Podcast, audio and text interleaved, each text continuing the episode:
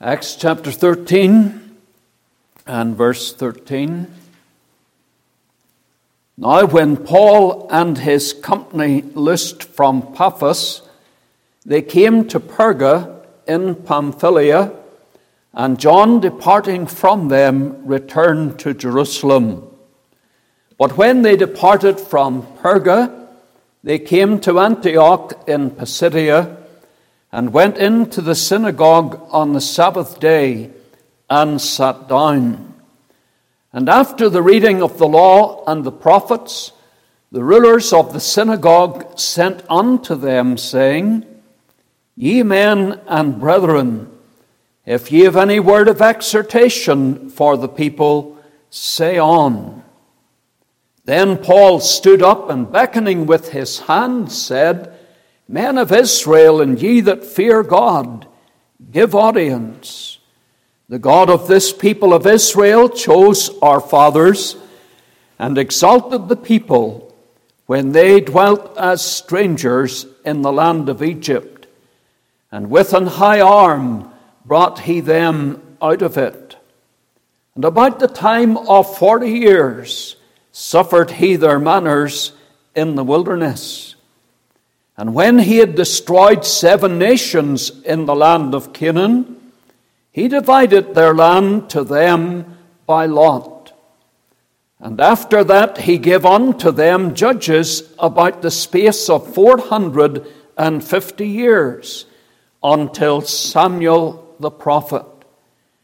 And afterward they desired a king, and God gave unto them Saul, the son of Kish, a man of the tribe of Benjamin, by the space of forty years.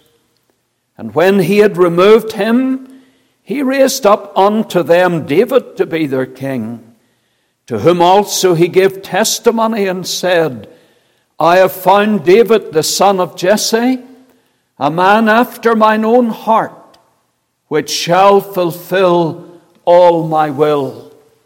Of this man's seed hath God, according to his promise, raised unto Israel a Saviour Jesus. When John had first preached before his coming the baptism of repentance to all the people of Israel, and as John fulfilled his course, he said, Whom think ye that I am? I am not he. But behold, there cometh one after me whose shoes off his feet I am not worthy to loose. Men and brethren, children of the stock of Abraham, and whosoever among you feareth God, to you is the word of this salvation sent. We'll end a reading here at verse 26, and we pray the Lord will bless the reading of His Word to each of our hearts. Let us unite our hearts in prayer as we come to God's Word. Our loving Father, we do pray for preparation of heart as we come now to Thy precious Word. We look to Thee for a heart that trembles at Thy Word. Lord, such a spirit Thou dost not despise. We pray, O God, that Thou wilt cause Thy word to sink down into our ears, moreover, into our hearts, that the word will work in us, work mightily in us. O Lord, breathe upon us then by Thy Spirit and give to us wisdom and grace to bring forth the unsearchable riches of thyself and of thy word. Be with us now, we pray, in the Saviour's precious name. Amen.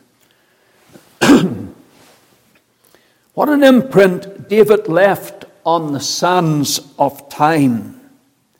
He was one of the world's greatest kings. More passages of Scripture are devoted to the life story of David than any other person except the Lord Himself. the last half of 1 Samuel, the whole of 2 Samuel, part of 1 Kings, the whole of Chronicles, mainly feature David. Then we have the Psalms, most of which flow from his pen. Before David came to prominent life in Israel, had fallen to a low ebb. The word of God was no longer adhered to. Every man did that which was right in his own eyes. The profanity, the loose living of Eli's sons had cast its blight over society. The people as a whole had rejected the Lord, that he should not reign over them. Saul was so far removed from what was expected of him that the Lord repented that he had made him king over Israel. The tabernacle, it was no longer in the midst of the camp. It had been abandoned in the fields of the wood. The cry went up, Help, Lord, for the godly man ceaseth. In such an hour of departure and crisis, the Lord sought for a man, and he found David. And we read here in verse 22 of Acts chapter 13 I have found David, the son of Jesse, a man after mine own heart, which shall fulfill all my will. This is a, a direct quotation from 1 Samuel chapter 13 and the verse 14. 1 Samuel chapter 13 and verse 14. And it would be good to put a marker in here in 1 Samuel chapter 13 because we'll be coming back here and to chapters around it. So put a marker in and we'll assist you through the service. 1 Samuel chapter 13 and verse 14.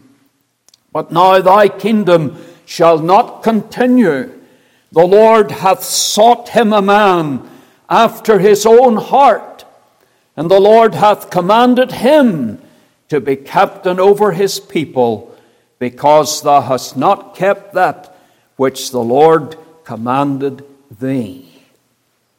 When Saul failed, God found a man after his own heart. David was still a youth. He was a young man. And this is what God has to say of him one after mine own heart. And the Lord is still looking for people of this caliber, of this standing, of those, He's still looking for those who delight themselves in Him, who purpose to go on with God and to serve Him all their days. Now we want to think about this. David, a man after God's own heart. We will consider David in four ways. He was a man after God's own heart. First of all, in regeneration. And this really is the secret of his life. Even as a child, as a youth, David recognized his own sinfulness and his need of the Savior. While minding his father's sheep on the hillside near Bethlehem, David learned valuable spiritual lessons. He looked up into the night sky with its twinkling stars. He watched the sun rising and setting every day. He observed the moon shining with its borrowed light. He noted the rotation of the seasons, each with their particular features. And David came to the firm conviction that only a fool, as we read in Psalm 14 and verse 1, only a fool would say in his heart, There is no God. Having pondered all the lessons that nature taught him, instead of seeing himself as important, he said in the words of Psalm 8, uh, verses 3 and 4.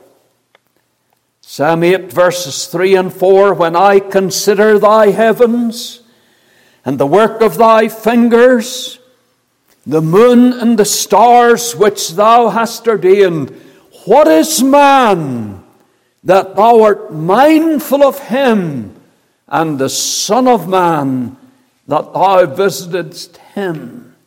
David said in his heart, God is the great creator of all things. He is the Almighty God. How insignificant I am. I have gone astray like a lost sheep. I'm a sinner in the sight of the all seeing eye of God. And what did David do with his sin? Did he brush it under the carpet? and pretend that it didn't exist? Did he live in a world of make believe and try to convince himself that all was well? Did he attempt to live a better life? Did he try to do his best before God? None of those things. He said in Psalm 23 and verse 1 The Lord is my shepherd. The Lord is my Savior. I shall not want. Martin Luther said that the essence of true religion it lies in the eyes and the mise of Scripture. And Psalm 23 and verse 1 is so personal when David can say, The Lord is my shepherd, He's my Savior. As a shepherd, David risked his life to pull the lamb from the jaws of the lion and the bear. He saved that lamb from certain death. And David, he saw the Lord as the good shepherd laying down his life for the sheep on the cross. And he looked to the shed blood of the Lamb of God and was born again he was regenerated. He became a new creature in Christ. And without the new birth, no matter what you may have, you cannot be a person after God's own heart. Your life cannot be pleasing to God in His holiness and justice while you reject his well beloved Son. Oh, that everyone present and everyone hearing God's word would be able to say with David in Psalm 62 and verse 7 In God is my salvation and my glory, the rock of my strength and my refuge is in God. Oh, this is the primary thing. Being able to say, In God is my salvation. Spiritual life commences here. It starts at the cross. Young person, older person, can you say and identify with David, the Lord's my shepherd, my Savior? So he was a man after God's own heart in regeneration. But secondly, he was a man after God's own heart in consecration. For in this text, Acts 13, verse 22, we have the words, I have found David the son of Jesse, a man after mine own heart, which shall fulfill all my will. He was motivated. David was driven by the will of God. Look at verse 36 of the chapter.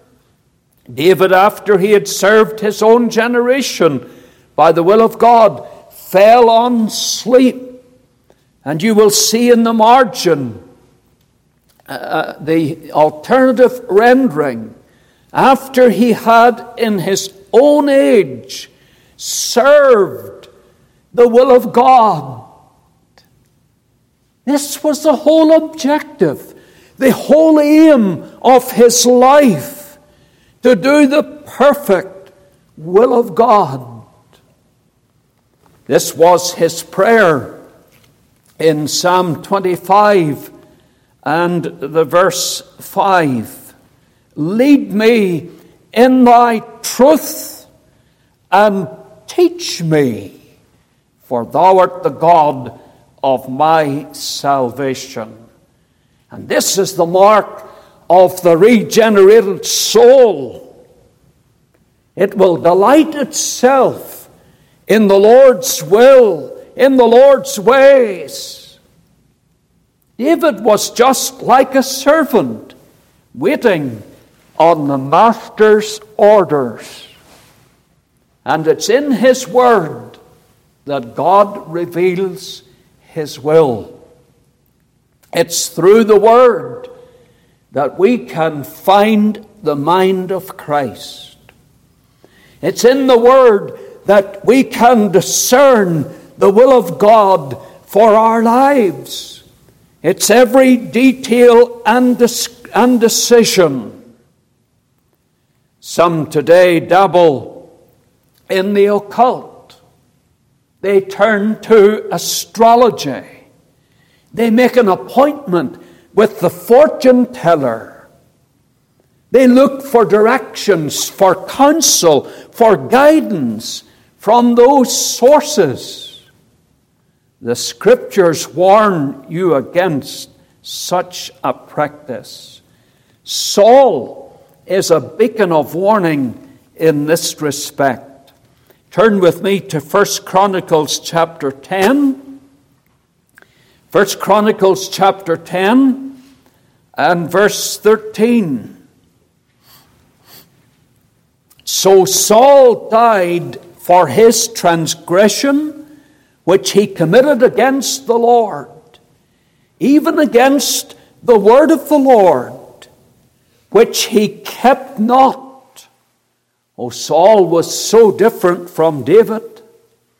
He did not keep to the word, and also for asking counsel of one that had a familiar spirit to inquire of it, the witch of Endor. He turned to witchcraft. And the verse 14 says, He inquired not of the Lord, therefore he slew him and turned the kingdom unto David, the son of Jesse. It was so dishonoring, it was so displeasing of Saul to seek guidance, direction from the witch of Endor. David, on the other hand, as a young man, he stood ready to do all the will of God. It all not just some aspects which he found inviting and pleasing to himself. We know that Saul lost the throne through failure to do the will of God fully. In the matter of dealing with the Amalekites, all was to be destroyed, both man and beast. And Saul, he, he, he had his own thoughts. He disregarded God's will made so plain. He spared Agag and the best of the sheep and the oxen. And in 1 Samuel chapter 13 and verse 12, the Philistines, uh, Samuel had to say to Saul, Therefore said I, the Philistines will come down now upon me to Gilgal. And Saul says, I have not made supplication unto the Lord. I forced myself, therefore, and offered a burnt offering. Oh, we find him intruding into the office of the priest, offering a sacrifice, something which the king ought not to be doing. It was against the will of God. And Saul says, I forced myself to do this. It was even against his own conscience. He did that which was not the plainly revealed will of God. And Samuel has this message for Saul in verse 13. Notice carefully. Samuel said to Saul, Thou hast done foolishly. Thou hast not kept the commandment of the Lord thy God, which he commanded thee. Samuel has to charge him with folly. And what a foolish thing it is for you or I to act contrary to the revealed will of God. It's the height of folly for us to go in the opposite direction when the Lord has made plain, He has made known His will. The will of God is good, is perfect, and acceptable. Oh, may your will and mine be lost in the divine will. A young man asked an older Christian, What does it mean to be crucified with Christ. And the older believer said it means three things. A man on a cross is facing only one direction. And secondly, he is not going back. And thirdly, he has no further plans of his own. And that was true of Paul. He said in Galatians 2 and verse 20, I am crucified with Christ. I am dead to all besides the divine will. What wilt thou have me to do? was Paul's prayer. Epaphras was a, a man of prayer. He knew how to lay hold on God. And in Colossians chapter 4 and the verse 12, he prays for these believers in Colossae. And his prayer is fervent.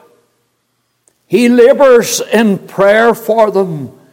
And his prayer is focused in verse 12 that ye may stand perfect and complete in all the will of God. Oh, may that prayer be answered in our lives, that in our time, in this dark and degenerate day, we will stand perfect and complete in all of God's revealed will. Oh, I delight in his command, love to be led by his dear hand. His divine will is sweet to me, hallowed by blood stained Calvary. David, a man after God's own heart in regeneration, in consecration, and thirdly, in imitation. When it came to choosing a new king to succeed Saul, David was not the natural successor as far as human choice was concerned. Samuel was told to go to the house of Jesse the Bethlehemite, and he would find a, find a king among his sons. And when Eliab, Jesse's oldest son, stood before Samuel, he was mightily impressed. Without reservation, Samuel said, Surely the Lord's anointed is before him. Samuel was impressed by outward appearance. The Lord is the one who sees the heart. And in 1 Samuel chapter 16, verses 10 and 11, we discover that seven of Jesse's sons passed before Samuel. And Samuel had to say to Jesse, The Lord hath not chosen these. Not one of these seven sons of yours has been set apart to the throne. Verse 11 Samuel said unto Jesse, are here all thy children? And he said, There remaineth yet the younger, the youngest. And behold, he keepeth the sheep. Jesse didn't even think of sending for the youngest. He's, he's just a youth. He's a shepherd, Samuel. And he's not cut out to be the sovereign.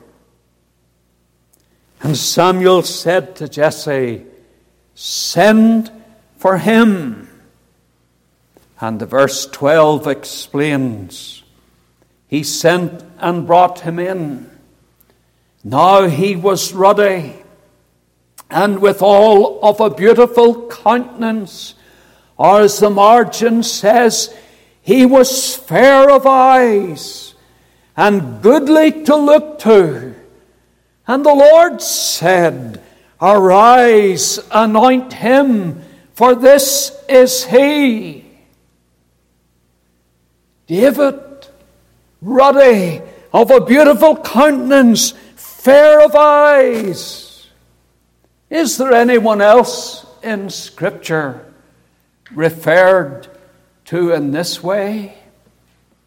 Yes, there is.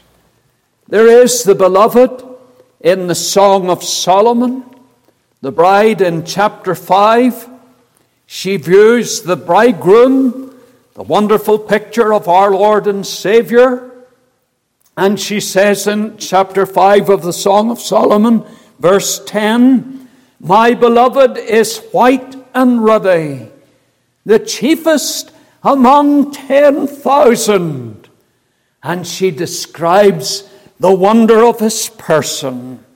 His head is as the most fine gold. His locks are bushy and black as a raven. She mentions his eyes and his cheeks, his hands, and she comes to the great conclusion in verse 16 Yea, he is altogether lovely.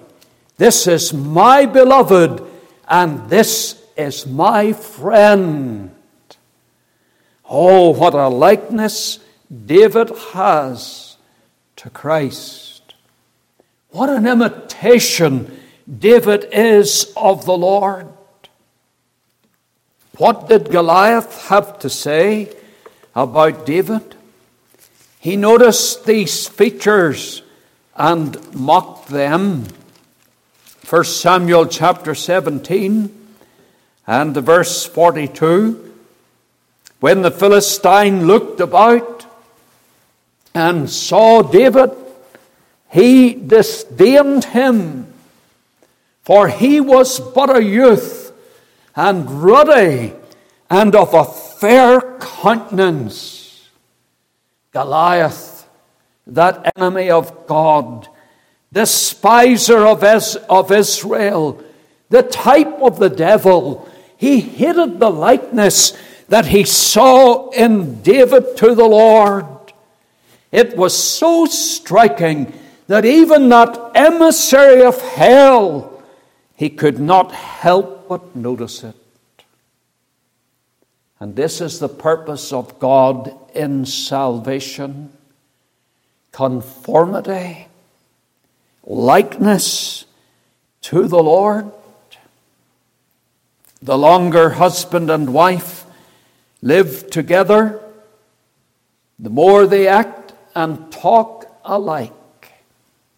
And the more we commune with the Lord in prayer, and the more God talks to us through His Word, so the likeness grows. In our own personal devotions this morning, we were reading in Psalm 115, and the gods of the heathen are mentioned in that psalm. The verse 4 Their idols are silver and gold, the work of men's hands. They have mouths, but they speak not. Eyes have they, but they see not. They have ears, but they see not. They hear not. Noses have they, but they smell not. They have hands, but they handle not. Feet have they, but they walk not. Neither speak they through their throat. But the verse 8 says, They that make them are like unto them so is everyone that trusteth in them. There is a conformity on the part of the heathen to their idol gods. Oh, may there be a greater conformity in our lives to the living and the true God. The kings of Midian, Gideon had to take them to task for they had slain some of his people. In Judges chapter 8 and verse 18, Gideon said to Zebah and Zalmunna, these Midianite kings, What manner of men were they whom ye slew at Tabor? And they answered, As thou art, so were they. Each one resembled the children of a king. Those heathen kings of Midian, they could not feel but see that there was something different about Gideon's people, God's people. Each one resembled the children of a king. May there be an imitation in us May there be a likeness to an increasing degree and measure of the Lord in us. May others take knowledge that we have been with the Saviour. And then, lastly, David was a man after God's own heart in reputation. In reputation. When Saul was troubled, and full of anxiety, disturbed by an evil spirit, his servants were anxious to bring him relief. And where could they turn to? Who could they bring that would comfort Saul's spirit? In 1 Samuel chapter 16 and verse 17, Saul said to his servants, Provide me now a man that can play well and bring him to me.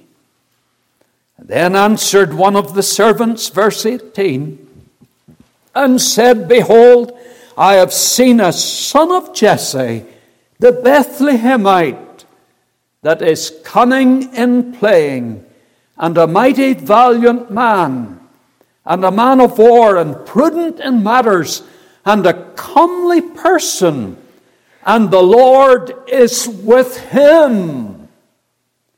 Here's David's reputation spoken out in these words.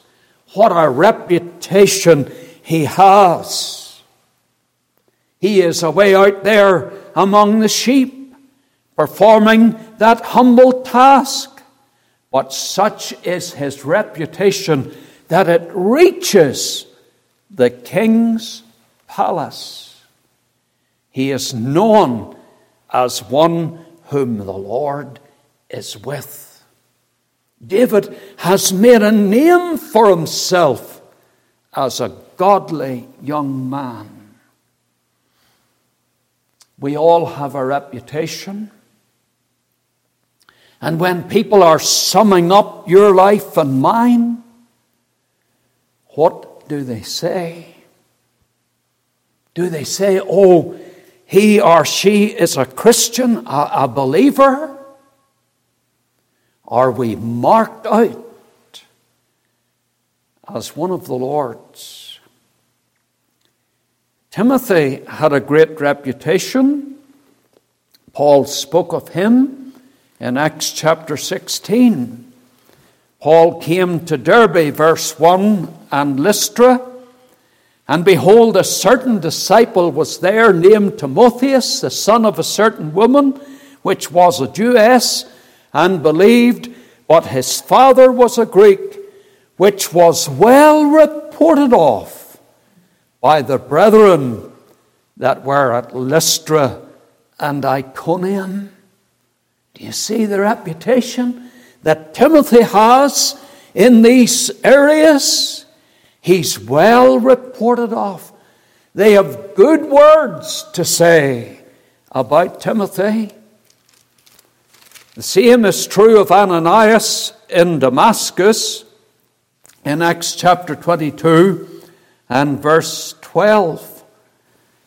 One Ananias, a devout man according to the law, having a good report of all the Jews which dwelt there. He was well spoken about in Damascus. The disciples were called Christians first in Antioch, Acts 11 and verse 26. And the word Christian means Christ's ones. They had the reputation of being Christ's ones. Oh, may this be true of us. May we be known as followers of Christ, as those who belong to Him. May we be those living epistles known and read of all men. David, a man after God's own heart. May that be increasingly true of ourselves. Let us bow together in prayer, please. Our loving eternal Father, we thank Thee for the things that were written aforetime, written for our learning, and what lessons have flown to us from the life of young David. And we pray, O God, that Thou wilt help us to, bore, to bear more and more the likeness to Thyself. We pray that truly others will be able to take knowledge of us, that we have been with the Lord Jesus. And we pray, Lord, that we might stand perfect and complete in all the will of God. We know that David delighted in doing thy will, all of it. O Lord, help us not to be like Saul, who even went against his own conscience, who went against thy expressly revealed will. Oh, we pray, Lord, that thou wilt help us to delight ourselves in thee and in thy ways, for we know as for God, his way is perfect. Save us from our own folly. We know that Samuel had to charge Saul with acting foolishly. O Lord, deliver us from that spirit, we pray. May we ever delight ourselves in running in the way of thy commandments. So, Lord, bless our lives, and may we have a fine reputation. May we be winsome believers. May others see Christ more and more in our daily living. Bless thy word to us, then, we pray. In the Savior's precious name. Amen. Amen.